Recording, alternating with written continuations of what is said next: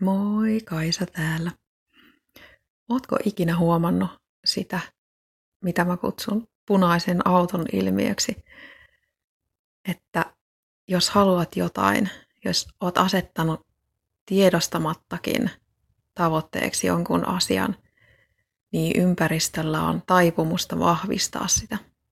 Esimerkkinä vaikka se, että TV, mielenkiintoista kyllä, voi toimia – kanavana ymmärtää itseään paremmin. Jokaisella on omassa itsessään menossa koko ajan jotain prosesseja. Ja en tiedä sitten, onko sattumaa vai tarkoitettua, niin media voi vahvistaa tai vaimentaa niitä omia tavoitteita, nostaa niitä joko pintaan tai painaa niitä alaspäin, riippuen siitä, että mitä itse asettaa etusijalle ihan jonkun mitenkään oikeastaan mihinkään liittymättömän ohjelman kautta voi ymmärtää itsestään jotain tosi oleellista. Mä oon huomannut saman ilmiön kirjoissa myös, mutta viimeisin muistutus, minkä mä sain, niin koskee yhtä tiettyä telkkariohjelmaa, jossa hahmo, henkilöhahmo kävi läpi omaa kriisiä ja auttoi mua ymmärtämään omaani. Seuraavana päivänä mä en välttämättä edes muista, että mikä se oivallus oli, mutta siinä päivänä se oli tosi tärkeä juttu.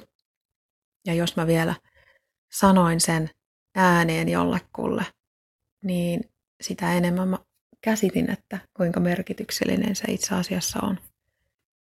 Että joskus vaan on todella pienestä kiinni se, että jos et pystynyt aikaisemmin sanottamaan itsellesi saati sitten ääneen jotain asiaa, niin näkemällä jonkun toisen, vaikka sitten vaan kuvitteellisen hahmon, tekevän sen asian, mihin sä et pysty, saattaa auttaa sua tekemään sama. Eilen illalla itse asiassa katselin yhtä sellaista puolifiktiivistä ohjelmaa telkkarista ja mietin, että – toisen kenkiin asettuminen, kuinka niin kuin se voi tavallaan taianomaisesti saada ihmisen ymmärtämään itsestään jotain.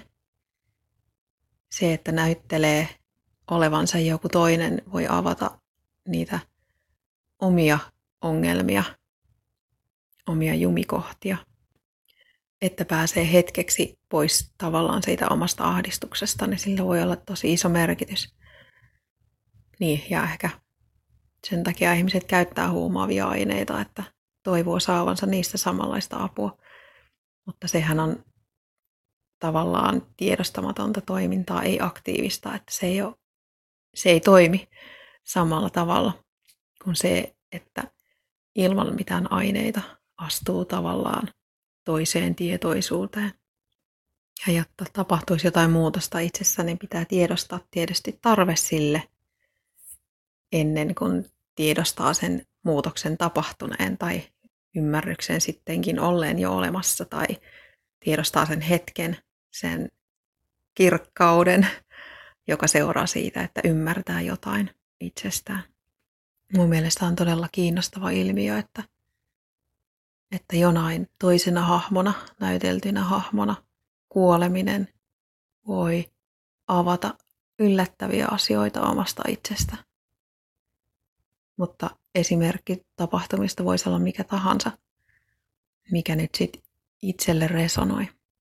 Mun näkökulma on siis se, että, että joo, opiskelu kannattaa aina, mutta kannattaa myös välillä astua pois niistä omista kengistä jonkun toisen kenkiin. Mitä kokonaisvaltaisemmin sen pystyy tekemään, niin sitä antoisampaa se on. Mahtavaa tätä päivää. Ota siitä kaikki irti.